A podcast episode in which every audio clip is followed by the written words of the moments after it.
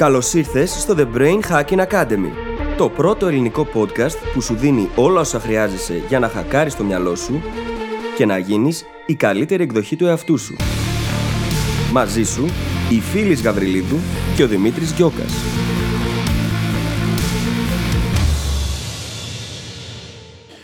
Γεια σου Brain Hacker και καλώς ήρθες σε ένα ακόμα επεισόδιο του The Brain Hacking Academy.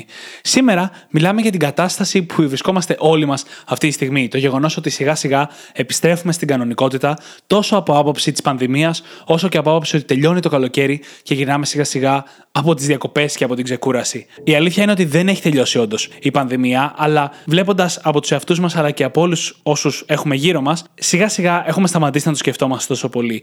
Κινούμαστε πιο φυσιολογικά και αρχίζουμε σιγά σιγά να βιώνουμε κάτι που μοιάζει με την κανονικότητα που είχαμε συνηθίσει. Αλλά είναι όμως, τι είναι όντως η κανονικότητα? Τι μπορούμε εμείς να κάνουμε για να επιστρέψουμε σε αυτήν πιο γρήγορα και πώς εμείς οι ίδιοι θέλουμε να την ορίσουμε για τη δικιά μας ζωή και για τους δικούς μας ανθρώπους? Όλα αυτά λοιπόν τα μελετάμε εμείς σήμερα στο επεισόδιο. Εκτός από το ότι απαντάμε αυτές τις ερωτήσεις, βλέπουμε τι ήταν όντως η κανονικότητα, κατά πόσο είναι στον έλεγχό μας και κατά πόσο όχι, καθώς και διάφορες στρατηγικές για να τη φέρουμε στη ζωή μας. Πρόκειται για ένα πολύ δυνατό και σίγουρα επίκαιρο επεισόδιο, το οποίο είμαστε εκατό τοις εκατό σίγουροι ότι θα απολαύσεις. Γι' αυτό θα σε αφήσω απλά να πας να το ακούσεις. Τα λέμε στην άλλη πλευρά.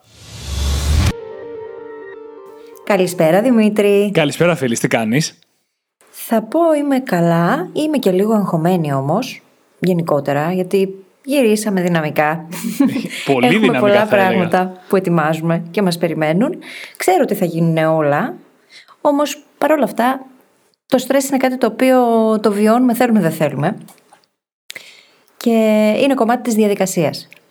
Και επίσης άλλο στρες, άλλο άγχος, έτσι. Και επίσης άλλο στρες, άλλο άγχος και είναι και παραγωγικό. Όμως χρειάζεται παρόλα αυτά να το αναγνωρίζουμε, γιατί ο οργανισμός μας το περνάει και χρειάζεται να το αφήνουμε να εκτονωθεί με υγιείς τρόπους.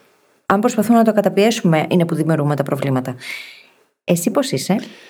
Καταρχάς ταυτίζομαι πάρα πολύ με το είμαι αγχωμένος που είπες, γιατί όντως έχουμε πάρα πολλά πράγματα να κάνουμε και είναι λίγο στριμωγμένα και τα χρονικά όρια για να τα κάνουμε όλα αυτά.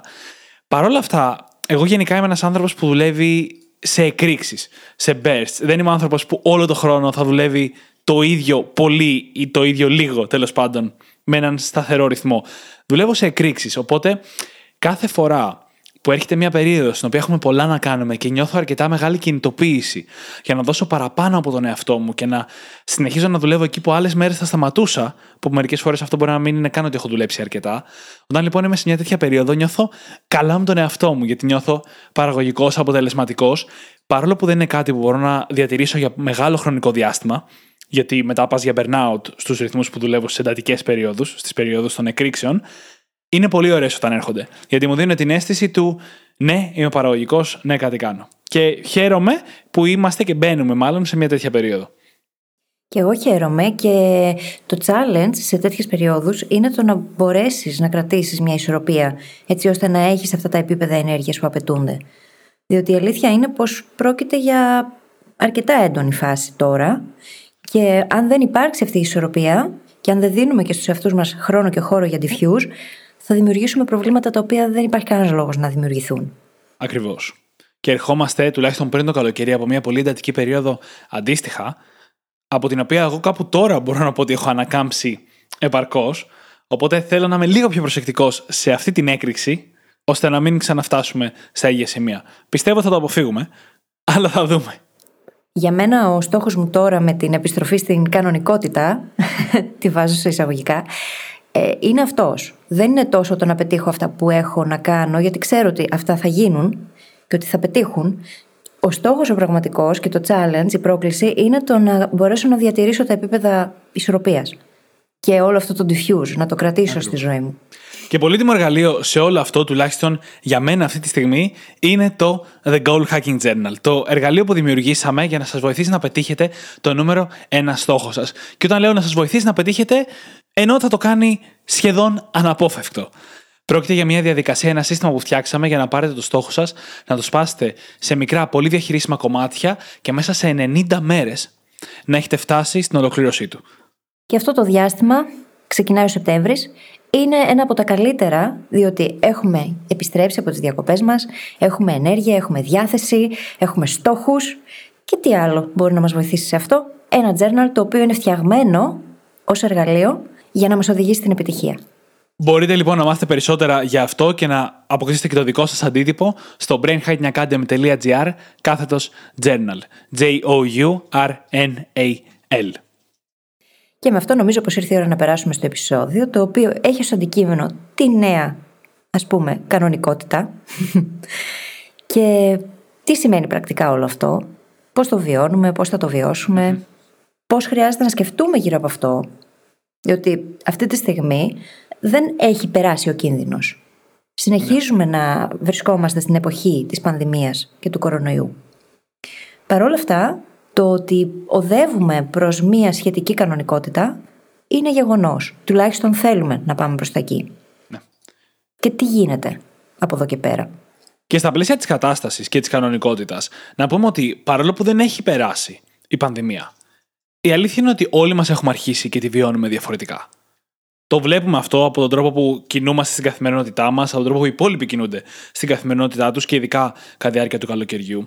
Οπότε τώρα, ένα που γυρνάμε για Σεπτέμβρη, γυρνάμε στην κανονική ροή της χρονιάς μας, αλλά ταυτόχρονα και με τον κορονοϊό είμαστε καλύτερα, τουλάχιστον ψυχολογικά. Δεν έχει καμία σχέση πλέον η ψυχολογία μας με αυτήν που είχε στην αρχή. Ήρθε η ώρα ίσως να μιλήσουμε για επιστροφή στην κανονικότητα. Αν περιμένουμε να φύγουν όλα τα κατάλοιπα αυτής της πανδημίας, ίσως θα είναι πολύ αργά για να μιλήσουμε γι' αυτό. Και για να είμαστε και ειλικρινείς, θέλουμε να είμαστε και λίγο αισιόδοξοι ότι τώρα, τη χρονιά που ξεκινάει, το χειμώνα που έρχεται, δεν θα έχουμε μεγάλες αλλαγές στην καθημερινότητά μας τύπου lockdown. Ας το ευχηθούμε αυτό. Πραγματικά ας το ευχηθούμε. Διότι το σίγουρο είναι ότι δεν πρόκειται να επανέλθουμε στη ζωή όπως ήταν πριν την πανδημία. Δεν υπάρχει καμία περίπτωση να συμβεί αυτό. Τι σημαίνει κανονικότητα λοιπόν? Και στην πραγματικότητα, ένα από τα κομμάτια της νέας κανονικότητας, και τη βάζω πάντα σε εισαγωγικά γιατί δεν πιστεύω ότι υπάρχει, είναι το να αποδεχτούμε ότι δεν υπάρχει στην πραγματικότητα κάτι τέτοιο. Να αποδεχτούμε την αλλαγή ως πολύ σημαντικό κομμάτι της ζωής μας, πράγμα το οποίο συνέβαινε και πριν, όμως δεδομένου ότι αναγκαστήκαμε να ζήσουμε τόσο πολλές αλλαγές μέσα σε τόσο σύντομο χρονικό διάστημα, λαμβάνοντας υπόψη τα lockdowns, όλον τον ψυχολογικό αντίκτυπο που είχε αυτό σε κάθε έναν και μία από εμάς. Όλα αυτά σίγουρα μας δείξανε πόσο σημαντικό κομμάτι της ζωής μας είναι η αλλαγή και πόσο σημαντική είναι η απόταξη της ψευδαίσθησης της σταθερότητας που έχουμε. Ναι. Είναι η κανονικότητα μια έννοια, μια κατάσταση την οποία δημιουργούμε μόνοι μας στο μυαλό μας. Δεν υπάρχει κανονικότητα. Αυτό που εμείς θεωρούμε κανονικό σήμερα, ή τέλος πάντων θεωρούσαμε κανονικό το δύο χιλιάδες δεκαεννιά, δεν έχει καμία σχέση με αυτό που ο κόσμος θεωρούσε κανονικό πριν είκοσι χρόνια, ή πριν πενήντα χρόνια, ή πριν εκατό χρόνια, ή πριν διακόσια χρόνια, πόσο μάλλον έτσι. Και δεν είχε μεσολαβήσει κάτι πολύ συγκεκριμένο, πολύ μεγάλο, όπως μια πανδημία για να το αλλάξει αυτό. Αυτό που βιώσαμε δεν ήταν μια παράλογη αλλαγή της πραγματικότητάς μας, ήταν απλά μια ξαφνική, μια πιο γρήγορη. Η κανονικότητα αλλάζει όλη την ώρα και το τι ορίζεται σαν κανονικότητα αλλάζει, το οποίο μας δείχνει ότι δεν είναι αντικειμενικός ορισμός. Άρα λοιπόν, όταν συζητάμε για να επιστρέψουμε στην κανονικότητα και να διαχειριστούμε τους εαυτούς μας και τη ζωή μας με ένα συγκεκριμένο τρόπο, οφείλουμε να γνωρίσουμε ότι αυτό είναι δημιούργημα του μυαλού μας και της κοινωνίας μας. Και το μυαλό μας το έχει ανάγκη. Είναι φυσιολογικό το να το δημιουργούμε αυτό. Χρειαζόμαστε μια σταθερότητα, διαφορετικά θα τρελαινόμασταν. Χρειαζόμαστε την αίσθηση ότι υπάρχει σταθερότητα. Στην πραγματικότητα δεν υπάρχει, βέβαια, από την άλλη. Όμως το ίδιο το μυαλό το έχει ανάγκη, γιατί διαφορετικά δεν θα μπορούσαμε να το αντέξουμε σε ψυχολογικό επίπεδο. Το να χρειάζεται να αντιμετωπίζουμε διαρκώς τη μόνιμη αλλαγή που υπάρχει στο περιβάλλον. Και μην μας παρεξηγήσετε, έτσι. Όλο αυτό δεν σημαίνει ότι πρέπει να ζούμε τη ζωή μας με έναν αλόφρονα τρόπο ή τέλος πάντων να μην εμπιστευόμαστε τίποτα. Όπως είπαμε, η αίσθηση της κανονικότητας έρχεται πρώτα απ' όλα μέσα από το μυαλό μας. Άρα λοιπόν, εμείς οι ίδιοι, με τον τρόπο που κινούμαστε και εξελισσόμαστε, μπορούμε να αλλάξουμε το τι αντιλαμβανόμαστε ως κανονικότητα και ως σταθερότητα. Και εδώ μπαίνουν βασικές δεξιότητες κλειδιά για τις οποίες έχουμε μιλήσει στο παρελθόν, όπως είναι η ευελιξία. Το να μπορούμε να είμαστε ευέλικτοι σε αλλαγές των καταστάσεων και να αποδεχόμαστε την αλλαγή.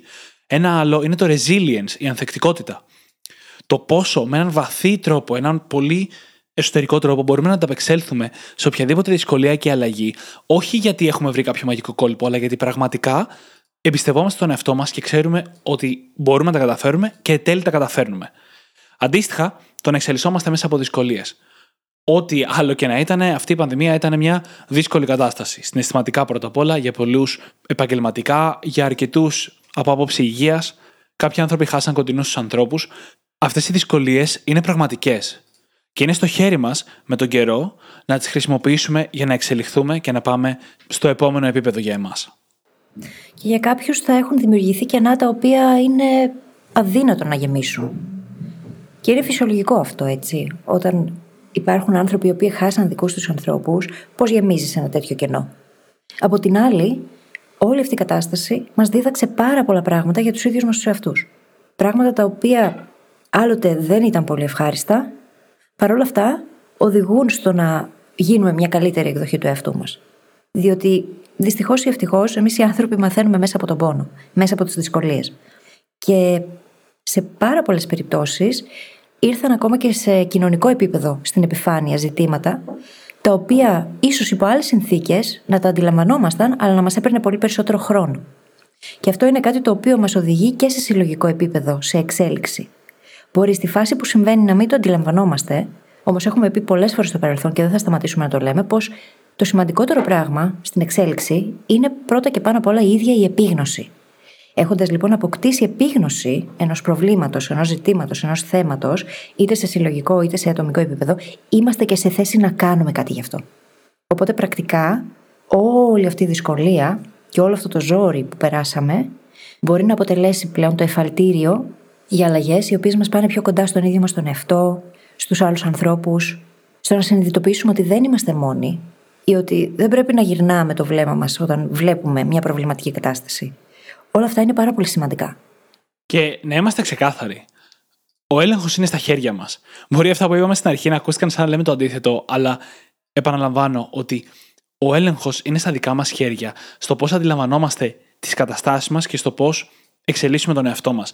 Όσο προετοιμαζόμασταν για αυτό το επεισόδιο, είπαμε μία φράση η οποία εμάς μας άρεσε πάρα, πάρα πολύ. Η οποία ήταν ότι η κανονικότητα εξαρτάται από τη δική μας ικανότητα. Κάνει και ρήμα, γι' αυτό μας άρεσε, ξέρετε. Ας μην το συζητήσουμε αυτό. Ο Δημήτρης την είπε. Το θέμα είναι ότι όσο χτίζουμε τις ικανότητές μας, χτίζουμε τη δυνατότητα να επηρεάζουμε την κανονικότητά μας. Να πούμε ότι, κοίτα να δεις, ήρθε μια πανδημία και έχασα τη δουλειά μου ή έχασα τη δυνατότητα να έχω επαφές με πολλούς ανθρώπους με τους οποίους είχα καθημερινά επαφή πριν, αλλά έχω ικανότητες. Έχω δεξιότητες για να ξαναβρω δουλειά μέσα σε δύο μήνες, στην αρχή της πανδημίας, όχι να περιμένω δύο χρόνια να λήξει αυτή η κατάσταση για να επανέλθω επαγγελματικά. Ή, φανταστείτε αυτό αν ήταν κάποιος μεγαλύτερης ηλικίας, έχω πλήρως ικανότητες να χρησιμοποιήσω όλα τα τεχνολογικά μέσα και να μείνω σε επαφή με όσους ανθρώπους θέλω να μείνω σε επαφή. Είναι λίγο πιο αυτονόητο σε νεότερης ηλικίας, γι' αυτό το είπα. Έτσι. Σε κάθε περίπτωση, οι δικές μας ικανότητες μας βοηθούν να ορίσουμε τη δικιά μας κανονικότητα και να την προστατεύσουμε. Γιατί η κανονικότητα και η πραγματικότητα γενικά είναι προσωπική μας υπόθεση. Εμείς την δημιουργούμε, εμείς την ορίζουμε. Προφανώς υπάρχουν παράγοντες γύρω μας που την επηρεάζουν. Ό,τι και να κάναμε, δεν μπορούσαμε να εξαφανίσουμε τον υγειονομικό παράγοντα του κοροναϊού, δηλαδή την απειλή του ιού που κυκλοφορούσε όντως. Αλλά μπορούσαμε να ορίσουμε όλα τα υπόλοιπα. Και αν τελικά ορίζεις το ενενήντα τοις εκατό της κατάστασής σου, τότε η αίσθηση της κανονικότητας μπορεί να υπάρχει ακόμα και μέσα στο χάος, εισαγωγικά. Ακριβώς. Και όλο αυτό που είπες στην ουσία είναι ο τρόπος σκέψης που αποτελεί κομμάτι του resilience και της ευελιξίας. Διότι στην πραγματικότητα πολλές φορές λέμε ότι επιβιώνει ο ισχυρότερος, αλλά αυτό που μας έχει δείξει η φυσική επιλογή είναι ότι πολλές φορές αυτό δεν ισχύει και ότι τελικά επιβιώνει εκείνος που είναι πιο προσαρμοστικός από όλους.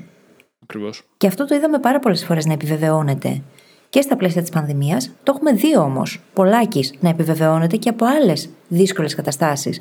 Είτε σε συλλογικό επίπεδο, σε πράγματα που έχουν συμβεί σε εθνικό επίπεδο ή σε επίπεδο πλανητικό και σε ατομικό. Όταν μπορείς να προσαρμοστείς και να δεις, ωραία, πώς μπορώ να αξιοποιήσω την κατάσταση, πώς θα δημιουργήσω εγώ τη δική μου κανονικότητα, πώς θα δημιουργήσω ευκαιρίες για τον εαυτό μου, τι μπορώ να κάνω εγώ εν μέσω της εκάστοτε κατάστασης, τότε αυτό οδηγεί φυσικά σε πολύ καλύτερη προσαρμογή και φέρνει και περισσότερες ευκαιρίες. Και σίγουρα εκεί παίρνεις τον έλεγχο. Εκεί νιώθεις. Και δεν είναι πια ψευδαίσθηση ότι έχεις τον έλεγχο της δικής σου ζωής. Γιατί δεν αφήνεις τα πράγματα στην τύχη τους. Και θέλω να αναφερθώ στο έναν μικρό ελέφαντα που έχουμε στο δωμάτιο. Έτσι, και να πω ότι η προηγούμενη κανονικότητα, σε εισαγωγικά πλέον, με όλα αυτά που έχουμε πει, είχε προβλήματα.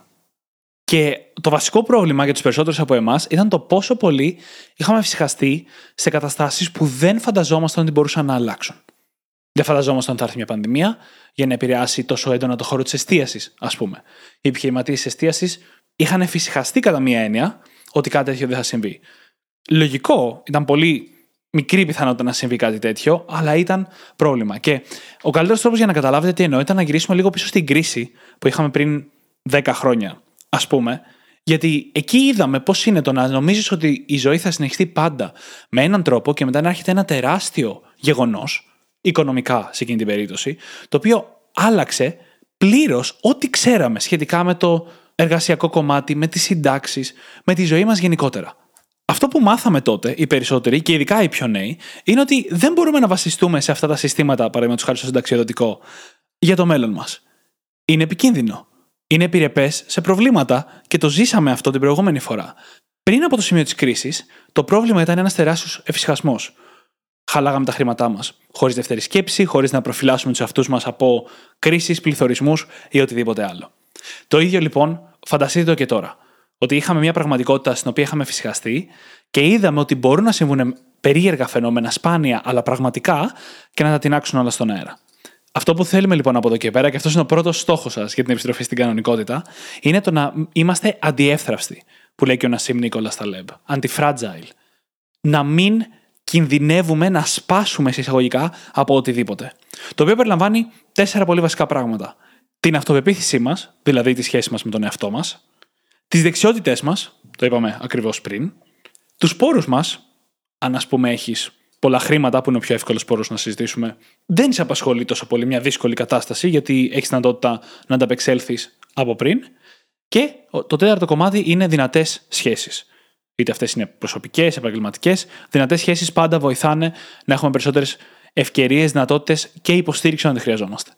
Τι μας μαθαίνει λοιπόν όλο αυτό? Μας μαθαίνει ότι χρειάζεται να επενδύσουμε στο να εκπαιδευτούμε σε θέματα που αφορούν τα ίδια μας τα οικονομικά. Να επενδύσουμε στις ίδιες μας τις σχέσεις, να επενδύσουμε στις ίδιες μας τις ικανότητες, δεξιότητες. Οτιδήποτε μπορεί να μας κάνει αντιεύθραυστους είναι κάτι το οποίο χρειάζεται να είναι ο νούμερο ένας στόχος μας. Διότι τα πράγματα αλλάζουν και θα αλλάζουν. Αυτό δεν πρόκειται να αλλάξει. Είναι η ειρωνία του θέματος. Από την άλλη όμως, ο σταθερός παρονομαστής σε όλα αυτά είμαστε εμείς. Είναι ο κάθε ένας μέσα στη δική του ζωή. Πώς μπορούμε λοιπόν αυτόν τον σταθερό παρονομαστή να τον κάνουμε όσο πιο δυνατό και όσο πιο αντιεύθραυστο γίνεται, έτσι ώστε να μπορεί να ανακάμψει όσο το δυνατόν πιο γρήγορα από οποιαδήποτε δύσκολη κατάσταση. Και δεν είναι ότι ήρθε η πανδημία και ότι δεν είχαμε ξαναζήσει κάτι τέτοιο, που ναι, αυτό είναι μια μεγάλη αλήθεια. Αλλά για σκεφτείτε λίγο, κάθε ένας και κάθε μία για τον εαυτό σας, πόσες δυσκολίες έχετε περάσει στο παρελθόν, πόσες δύσκολες καταστάσεις έχετε ζήσει και πώς ανακάμψατε από αυτές. Μπορεί να μην είχαν την ίδια διάρκεια και το εύρος του κορονοϊού, όμως ήταν καταστάσεις από τις οποίες ανακάμψατε. Υπάρχει ήδη μέσα σας λοιπόν αυτή η ικανότητα, όπως υπάρχει μέσα σε κάθε έναν από εμάς. Και χρειάζεται αυτό πάντα να το θυμόμαστε, ότι ναι, αυτή τη στιγμή μπορεί να περνάω κάτι δύσκολο, παρόλα αυτά τα πράγματα αλλάζουν διαρκώς. Αυτό είναι κανόνας. Που σημαίνει ότι και αυτή η δύσκολη κατάσταση που περνάω τώρα θα αλλάξει μια μέρα. Εγώ τι μπορώ να κάνω λοιπόν μέσα σε αυτά τα πλαίσια, έτσι ώστε να κάνω τα πράγματα πιο εύκολα για μένα? Και αυτό που λες, ότι όλοι έχουν περάσει δυσκολίες στο παρελθόν, είναι μια πολύ βασική συμβουλή για το πώς να διαχειριστούμε αυτή την επιστροφή στην κανονικότητα. Το γεγονός ότι δεν έχουμε ζήσει μια πανδημία στο παρελθόν, οι περισσότεροι, εκτός αν είμαστε εκατόν δέκα χρονών, σημαίνει ότι δεν ξέρουμε να αντιμετωπίσουμε αυτή την κατάσταση, αλλά μπορούμε να μάθουμε από άλλες. Τώρα λοιπόν που επιστρέφουμε στην κανονικότητα, τι κάναμε τις άλλες φορές? Τι χρειαστήκαμε για να επανέλθουμε μετά από μια δύσκολη κατάσταση, όπως μια απώλεια ή έναν πολύ δύσκολο χωρισμό ή μια απόλυση από τη δουλειά? Τι κάναμε για να έρθουμε ξανά στα πόδια μας και να εφαρμόσουμε τις ίδιες πρακτικές, τα ίδια μοντέλα? Γιατί είμαστε οι ίδιοι άνθρωποι, τις ίδιες ανάγκες έχουμε, ο καθένας από εμάς με τον ίδιο τρόπο θα ανακάμψει, όπως ανάκαμψε και στο παρελθόν. Και επίσης θέλω να προσθέσω και κάτι σε αυτό που λέγαμε νωρίτερα για τον εφησυχασμό και να πω ότι θεωρώ αδύνατο κάποιος να έχει προβλέψει ένα γεγονός σαν τον κοροναϊό από πριν. Όταν εγώ μιλάω για εφησυχασμό, δεν μιλάω τόσο για το να προβλέπεις τόσο ακραία γεγονότα. Αλλά κάθε φορά που προκύπτει ένα τέτοιο γεγονός, αν δεν μαθαίνεις από αυτό για να κάνεις τα πράγματα καλύτερα στο μέλλον, θα βρεθείς προεκπλήξεως ενώ δεν χρειάζεται. Και όταν λέω να μάθεις από αυτό, δεν είναι μόνο να προετοιμαστείς για μια κατάσταση η οποία μπορεί να φέρει lockdowns και να μειώσει οποιαδήποτε επαφή face to face, αλλά και για τις οικονομικές επιπτώσεις και για τις κοινωνικές επιπτώσεις. Πρώτα απ' όλα να εκπαιδευτείς για αυτές και μετά να μάθεις πώς θα προφυλαχθείς από τέτοιες επιπτώσεις στο μέλλον. Και αν σκεφτόμαστε με αυτόν τον τρόπο, αυτό μας δίνει ένα πολύ μεγάλο ατού. Μας ε, οδηγεί στο να έχουμε μεγαλύτερη ταχύτητα στην ανάληψη δράσης. Και μένουμε έτσι πολύ λιγότερο σε μια θέση μουδιάσματος, γκρίνιας, στεναχώριας και περνάμε πολύ πιο γρήγορα στη θέση του «εγώ τι μπορώ να κάνω μέσα σε αυτή την κατάσταση». Και αυτό έχει τεράστια δύναμη. Το να εστιάσει κανείς στη ζώνη ελέγχου του, να δει ποια πράγματα μπορώ πραγματικά να ελέγξω, πώς μπορώ να σκεφτώ γύρω από αυτά και τι μπορώ πραγματικά να κάνω, χωρίς να κοιτάω στη ζώνη επιρροής, παρατήρησης ή στο χάος και να νιώθω αβοήθητη. Αυτό μπορεί να οδηγήσει στο να αναλάβω δράση πολύ πιο γρήγορα. Να κάνω πράγματα τα οποία πραγματικά θα με βγάλουν από τη δύσκολη θέση ή μπορεί να το κάνουν μακροπρόθεσμα. Παρ' όλα αυτά, οποιαδήποτε δράση είναι καλύτερη από την αδράνεια. Και η αλήθεια είναι ότι είμαστε εδώ για να μιλήσουμε για την επιστροφή στην κανονικότητα, αλλά έχουμε μιλήσει αρκετά και για το τι μάθαμε από όλο αυτό. Το οποίο είναι όμως βασικό στοιχείο, δεν είναι τυχαίο. Γιατί για να μπορέσουμε να πάμε προς την επόμενη κανονικότητα, να το πω πιο σωστά, χρειάζεται να ξέρουμε τι μάθαμε. Τι θα κάνουμε διαφορετικά από εδώ και πέρα. Πηγαίνοντας σε λίγο τώρα πιο πρακτικές συμβουλές για την επιστροφή στην κανονικότητα, το ένα που θα πω είναι: υπάρχουν κομμάτια της κανονικότητας που μας έλειψαν. Ευτυχώς, μέσα στο καλοκαίρι, πολλά από αυτά μπορέσαμε να τα βιώσουμε. Η αλήθεια είναι, τουλάχιστον αυτά είναι η δικιά μου εμπειρία από αυτό το καλοκαίρι. Αλλά κρατήστε το στο μυαλό σας. Πολλά από αυτά μας λείψανε πραγματικά. Ειδικά τα κομμάτια που έχουν να κάνουν με την κοινωνική επαφή και το να έχουμε δυνατότητα να κάτσουμε μαζί με τους αγαπημένους μας. Τώρα που μπορούμε, ας του δώσουμε λίγο παραπάνω χρόνο. Δεν είναι η ζωή μας μόνο πώς θα επανέλθουμε επαγγελματικά ή όλα αυτά, είναι και το να απολαύσουμε αυτά που μας λείψανε. Και δεν είναι η ζωή μας το πώς θα είναι όλα καλύτερα στη ζωή μας σαράντα χρόνια από σήμερα, αλλά και το πώς θα ευχαριστηθούμε και το τώρα. Άρα λοιπόν, δώστε χρόνο σε αυτά που σας λείψανε. Είναι μια πολύ απλή προσέγγιση, αλλά σίγουρα θα βοηθήσει να φύγει το burnout που έφερε όλη αυτή η κατάσταση. Και σίγουρα κάθε ένας από εμάς χρειάζεται τον δικό του χρόνο προσαρμογής. Κάποιοι άνθρωποι το βίωσαν πιο βαριά, ίσως φοβούνται περισσότερο ακόμα.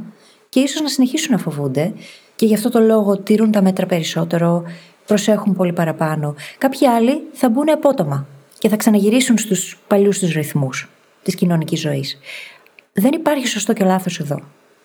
Εκείνο που χρειάζεται οπωσδήποτε να έχουμε είναι συμπόνια, ενσυναίσθηση και αυτοσυμπόνια. Δεν υπάρχει σωστό και λάθος. Ο καθένας θα επανέλθει στη ζωή του με τον δικό του τρόπο, ρυθμό και αυτό χρειάζεται να το σεβαστούμε. Τόσο σε ό,τι αφορά τον ίδιο μας τον εαυτό και να μην πιεζόμαστε, όσο και σε ό,τι αφορά και όλους τους υπόλοιπους ανθρώπους γύρω μας. Είναι κάτι το οποίο το βιώνουν πάρα πολλοί άνθρωποι αυτή τη στιγμή σε παγκόσμιο επίπεδο και χρειάζεται πάντα να το έχουμε στο μυαλό μας. Κάποιοι θα φοβούνται περισσότερο και είναι φυσιολογικό. Και η αλήθεια είναι πως τα περισσότερα, αν όχι όλα τα αρνητικά πράγματα που υπάρχουν στον κόσμο, προκύπτουν από το φόβο, από εκεί ξεκινούν. Χρειάζεται να το έχουμε αυτό στο μυαλό μας λοιπόν και να μην κρίνουμε. Ούτε τους άλλους, αλλά ούτε και τον ίδιο μας τον εαυτό μέσα σε όλα αυτά. Και ο φόβος είναι λίγο πιο έντονη λέξη από ό,τι το έχω στο μυαλό μου. Μπορεί να δούμε αυτή τη διαφορά και σε πιο μικρά πραγματάκια. Ας πούμε, έχω στο μυαλό μου δύο συγκεκριμένους ανθρώπους που και οι δύο κυκλοφορούν αρκετά πιο άνετα πλέον με τον κοροναϊό. Ο ένας παίρνει αγκαλιές στον κόσμο, ο άλλος δεν κάνει καν ακόμα χειραψία. Mm-hmm. Αλλά κυκλοφορεί κανονικά, έτσι, έρχεται κανονικά mm-hmm. σε επαφή με κόσμο. Είναι μικρά κομμάτια της αλληλεπίδρασης που είναι ακόμα διαφορετικά και ο καθένας θα πάρει το χρόνο του για να φτάσει στο σημείο που θέλει να είναι. Είναι όπως όταν μπαίνουμε στη θάλασσα το καλοκαίρι και κάποιοι κάθονται ένα τέταρτο και το σκέφτονται να μπουν και κάνουν ένα μικρό βηματάκι κάθε δύο λεπτά για να φτάσουν να μπουν μέσα και είναι και οι άλλοι που πάνε ένα-δύο βουτιά. Δεν έχει σημασία πόσο κρίνει η θάλασσα, είναι σε μια φάση ότι εγώ θα πάω κατευθείαν. Και τα δύο είναι ok. Ο καθένας ζει την εμπειρία του στη θάλασσα και δεν μας ενοχλεί. Το ίδιο ισχύει και εδώ. Οπότε, όσοι χρειαζόμαστε, ας πάρουμε το χρόνο μας για να επιστρέψουμε στην όποια κανονικότητα έχουμε μπροστά μας. Και βοηθάει εδώ το να το επικοινωνήσουμε, έτσι. Εάν σκεφτόμαστε με τον α τρόπο και θέλουμε να είμαστε αυτοί που θα κάνουν τη βουτιά, ή είμαστε στην άλλη πλευρά, θέλουμε να δοκιμάσουμε πρώτα τα νερά, να το πάμε αργά-αργά, καλό είναι να το επικοινωνήσουμε μεταξύ μας και να ρωτάμε πάντα. Να δείχνουμε αυτή την ενσυναίσθηση, γι' αυτό το ανέφερα πριν. Να υπάρχει αυτό. Το να σε ρωτήσω, είναι OK να σε αγκαλιάσω, ή να μην παρεξηγηθούμε αν ο άλλος απλά μας κάνει fist bump. Ναι. Ισχύει. Ένα πολύ βασικό κομμάτι που δεν το είχαμε καλύψει όσο προετοιμαζόμασταν για το επεισόδιο ήταν οι κοινωνικές προσδοκίες της κανονικότητας. και το πώς άλλοι μπορεί να περιμένουν από εμάς συγκεκριμένες συμπεριφορές ανάλογα με το πώς είναι η κατάσταση στην κάθε στιγμή και εμείς αντίστοιχα από άλλους. Είπαμε και το πώς εμείς αξίζουμε να το διαχειριστούμε όπως εμείς θέλουμε. Να πούμε και ότι οι προσδοκίες που έχουμε από τους άλλους να αφήνουν χώρο και άλλοι να κινηθούν και να το διαχειριστούν όπως εκείνοι θέλουν. Θα δώσουμε έτσι ο ένας τον άλλον περισσότερο χώρο, να επιστρέψουμε σε αυτή την κανονικότητα που έρχεται, ο καθένας με τον ρυθμό του, ο καθένας με τον τρόπο του, για να μπορέσουμε να συνεχίσουμε τέλος πάντων χωρίς να έχουμε αυτό το πράγμα πάνω από το κεφάλι μας. Και ας ελπίσουμε ότι θα γίνει όσο πιο γρήγορα γίνεται αυτό. Είπαμε, είμαστε κάπως αισιόδοξοι. Είμαστε, είμαστε, ναι. Είμαστε λίγο σαν χαρακτήρες κάπως αισιόδοξοι. Θέλουμε να είμαστε και λόγω της κατάστασης παραπάνω αισιόδοξοι. Θα δούμε. Και κάτι ακόμα τώρα. Μετά από τέτοιες καταστάσεις, υπάρχει σχεδόν πάντα μία αίσθηση ενέργειας. Ένα boost ότι βγήκα από μια δύσκολη κατάσταση, μπορώ να κάνω τα πάντα. Ας πούμε, υπερβάλλω λίγο απλά για να καταλάβετε το συναίσθημα. Είναι μια καλή ευκαιρία να χρησιμοποιήσουμε αυτό το boost για να κάνουμε κάτι μεγάλο και σημαντικό για εμάς. Να κυνηγήσουμε έναν μεγάλο στόχο με το The Goal Hacking Journal ή να κάνουμε κάποια αλλαγή στην κοινωνική μας ζωή. Να διώξουμε άτομα που θέλουμε να διώξουμε ή να φέρουμε άτομα που θέλουμε να φέρουμε. Πράγματα τα οποία θα κάνουν διαφορά στη ζωή μας. Γιατί σε εισαγωγικά, αν μπορέσαμε να επιβιώσουμε αυτή την κατάσταση, μπορούμε να κάνουμε τα πάντα. Ξαναλέω, υπερβάλλω λίγο απλά για να καταλάβετε τη λογική. Ερχόμαστε με έναν θετικό momentum όταν βγαίνουμε από μια δύσκολη κατάσταση. Και αυτή τη στιγμή, συναισθηματικά, έχουμε ένα θετικό momentum σε μαζικό επίπεδο. Μπορούμε λοιπόν να το εκμεταλλευτούμε αυτό αυτή τη στιγμή, όχι για να γυρίσουμε πίσω στο ίδιο ακριβώς lifestyle και ίσως στην αδράνεια που είχαμε πριν τον COVID, ίσως, αλλά σε κάτι που μας πηγαίνει πιο μπροστά, πιο γρήγορα. Και είναι αυτό το boost το οποίο σε συνδυασμό με όλα αυτά που έχουμε μάθει μέσα από τη δύσκολη κατάσταση, όλα αυτά που συζητούσαμε νωρίτερα, είναι που μπορεί να μας βοηθήσει τελικά στο post-traumatic growth, όπως λέγεται στην ψυχολογία. Όταν έρχονται, εμφανίζονται δύσκολες καταστάσεις στη ζωή μας, είτε σε ατομικό είτε σε συλλογικό επίπεδο, αυτό δημιουργεί ένα τραύμα. Θα ήταν πάρα πολύ ωραίο το να μην είχε γίνει τίποτα από όλα αυτά και απλά να είχε συνεχιστεί η ζωή μας όπως ήταν πριν την πανδημία. Αυτό όμως δεν συνέβη. Ήρθε αυτό το μεγάλο τραύμα, το ζήσαμε σαν κοινωνία. Από εκεί και έπειτα όμως, όταν κανείς έχει αξιοποιήσει τα μαθήματα που μπορεί αυτό να έφερε, μπορεί να τα χρησιμοποιήσει για την ανάπτυξή του, την εξέλιξή του. Και αυτό λέγεται post-traumatic growth. Είναι μια μετατραυματική ανάπτυξη, πρακτικά, η οποία μας βοηθάει να πάμε μπροστά, να προχωρήσουμε πιο σοφοί και πιο ενημερωμένοι για το πώς μπορούμε να διαχειριστούμε τα πράγματα. Άρα λοιπόν αυτό, το να συνδυάσουμε αυτή την επίγνωση με την ενέργεια, με αυτό το boost που βιώνουμε αυτή τη στιγμή και να δημιουργήσουμε κάτι καινούριο, να κυνηγήσουμε κάποιον στόχο ή να κυνηγήσουμε κάποια μεγάλη αλλαγή στη ζωή μας, είναι από τους καλύτερους συνδυασμούς.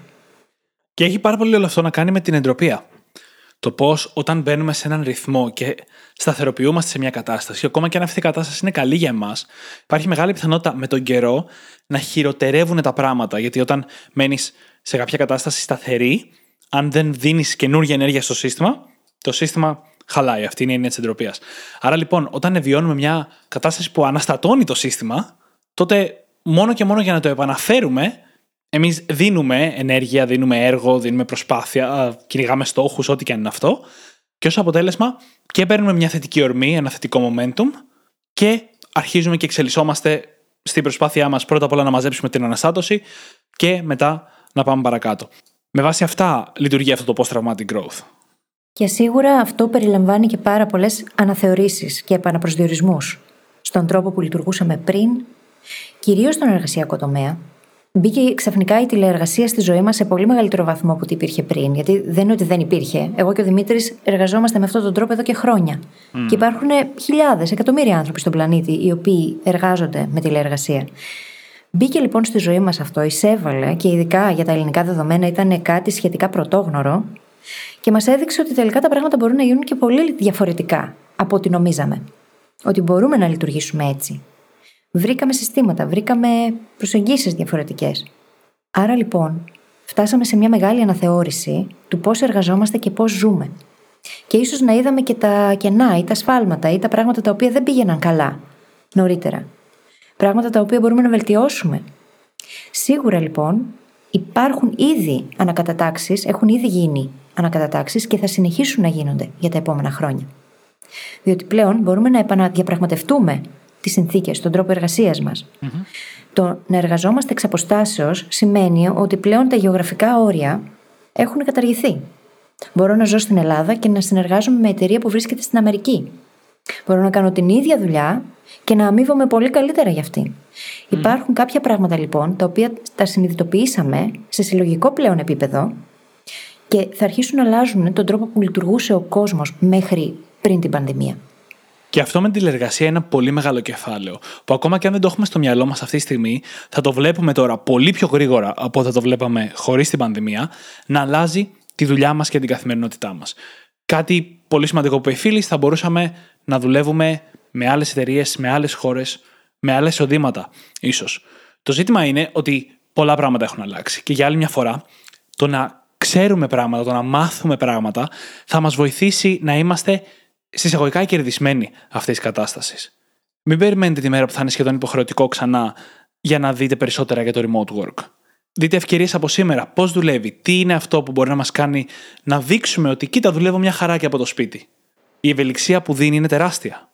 Εμείς είμαστε πολύ υπέρ, όπως καταλαβαίνετε, της τηλεεργασίας. Και αυτό είναι απλά ένα παράδειγμα.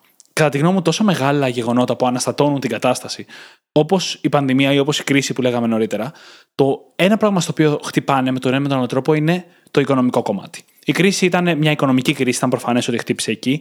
Ο κορονοϊός χτύπησε πάρα πολύ σε δουλειές. Πόσο mm. κόσμος έχασε τη δουλειά του ή δεν δούλευε για ένα πολύ μεγάλο διάστημα. Και δεν έχουμε δει ακόμα, και ούτε ξέρουμε ποιες θα είναι, οι οικονομικές επιπτώσεις όλων αυτών των lockdown και της αναστάτωσης που ήρθε στο εμπόριο, στο οικονομικό τομέα, στις δουλειές και σε όλα αυτά. Δεν ξέρουμε ποιες είναι αυτές οι επιπτώσεις. Κατά τη γνώμη μου, λοιπόν, μια πολύ καλή στιγμή να πούμε ότι ήρθε η ώρα να μάθουμε λίγα περισσότερα πράγματα για τα χρήματα. Για τα personal finance, τα προσωπικά οικονομικά μας, για το πώς ίσως μπορούμε να δημιουργήσουμε μια δεύτερη πηγή εισοδήματος, ώστε αν ποτέ κάτι συμβεί στην πρώτη, να μην μείνουμε στον αέρα. Και αυτή η γνώση υπάρχει. Έτσι, υπάρχει πολλοί κόσμος που θα προσπαθήσει να σας πουλήσει πράγματα όπως πώς να γίνεις πλούσιος γρήγορα, όπου το βλέπετε αυτό να τρέχετε προς αντίθετη κατεύθυνση, αλλά υπάρχει και πολύ καλό υλικό εκεί έξω. Δύο βιβλία έτσι θα προτείνω πολύ γρήγορα. Το ένα είναι το I Will Teach You to Be Rich του Ramit Sethi, που είναι ένα πολύ καλό βιβλίο για personal finance παρά τον περίεργο τίτλο του, θα έλεγα.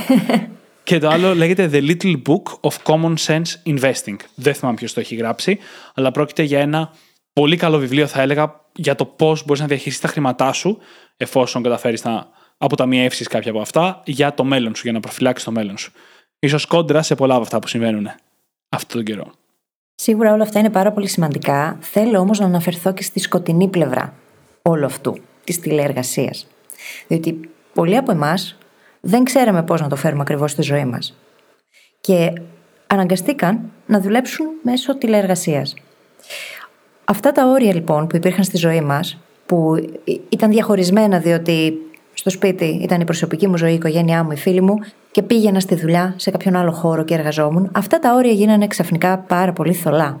Γιατί όταν καλείσαι να κάνεις τα πάντα μέσα στον ίδιο χώρο, χάνεις το μέτρο. Χάσαμε λοιπόν το μέτρο της εργασίας και αφήσαμε την εργασία να παρισφρήσει σε πολύ μεγάλο βαθμό στην προσωπική μας ζωή. Και το κάναμε σε πολύ μεγαλύτερο βαθμό από ό,τι συνέβαινε πριν, γιατί και πριν συνέβαινε εδώ που τα λέμε. Πάρα πολλοί από εμάς φέρναμε τη δουλειά στο σπίτι. Χρειάζονται λοιπόν όρια και κανόνες περισσότερο από ποτέ. Και όταν λέω όρια και κανόνες, μιλάω για ρουτίνες, μιλάω για πράγματα τα οποία διαχωρίζουν τον προσωπικό μας χώρο και χρόνο από τον επαγγελματικό. Για όσους λοιπόν από εμάς συνεχίσουν να εργάζονται με τηλεεργασία, καλό είναι να μπουν αυτοί οι κανόνες, να δούμε. Πώς μπορώ να προσαρμόσω τις καταστάσεις, πώς μπορώ να προσαρμόσω την εργασία μου με τέτοιον τρόπο, έτσι ώστε να μην περνάω αυτά τα όρια και να μην δημιουργώ προβλήματα στα υπόλοιπα, στους υπόλοιπους τομείς της ζωής. Το ένα και πολύ θετικό είναι ότι διαπιστώσαμε πως τα πράγματα μπορούν να λειτουργήσουν διαφορετικά και μάλιστα με πάρα πολλούς διαφορετικούς τρόπους. Προφανώς αυτό δεν αφορά σε όλα τα επαγγέλματα, κάποια δεν γίνονται αν δεν είσαι εκεί. Είναι πάρα πολλά όμως εκείνα τα οποία μπορούν να γίνουν από μακριά. Χρειάζεται λοιπόν καταρχάς να εκπαιδευτούμε σε όλο αυτό. Πώς δημιουργώ τις συνθήκες έτσι ώστε να λειτουργεί η εργασία μου βέλτιστα μέσα από το χώρο μου. Πώς μπορώ να χρησιμοποιήσω το περιβάλλον για να με βοηθήσει. Πώς μπορώ να δημιουργήσω ρουτίνες μέσα από τις οποίες θα υπάρχει αυτός ο διαχωρισμός. Θα σηματοδοτούν την έναρξη και τη λήξη της εργασίας. Πώς θα μπορέσω να το κάνω αυτό λοιπόν. Όλα αυτά είναι σημαντικά. Και επίσης είναι σημαντικό το να δούμε τι λειτουργεί και τι δεν λειτουργεί. Δεν λειτουργεί, για παράδειγμα, το να είμαστε συνεχώς σε κλίση με τους συνεργάτες μας. Και και να διακόπτουμε στην ουσία ο ένας τον άλλον με αυτόν τον τρόπο ή να μην μπορούμε να μπούμε σε flow. Όταν κανείς εργάζεται από το σπίτι του, ένα από τα θετικά είναι ότι μπορεί να μπει στη ροή και να δουλέψει σε πολύ πιο συγκεντρωμένα επίπεδα από ό,τι θα έκανε υπό άλλες συνθήκες.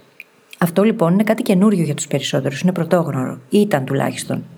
Χρειάζεται, σε αυτή τη φάση που είμαστε λοιπόν, όσοι συνεχίσουμε να εργαζόμαστε έτσι, να δούμε νέους τρόπους και νέες προσεγγίσεις, γιατί αυτά που κάνουμε πριν δεν θα μπορέσουν να λειτουργήσουν στον νέο τρόπο εργασίας.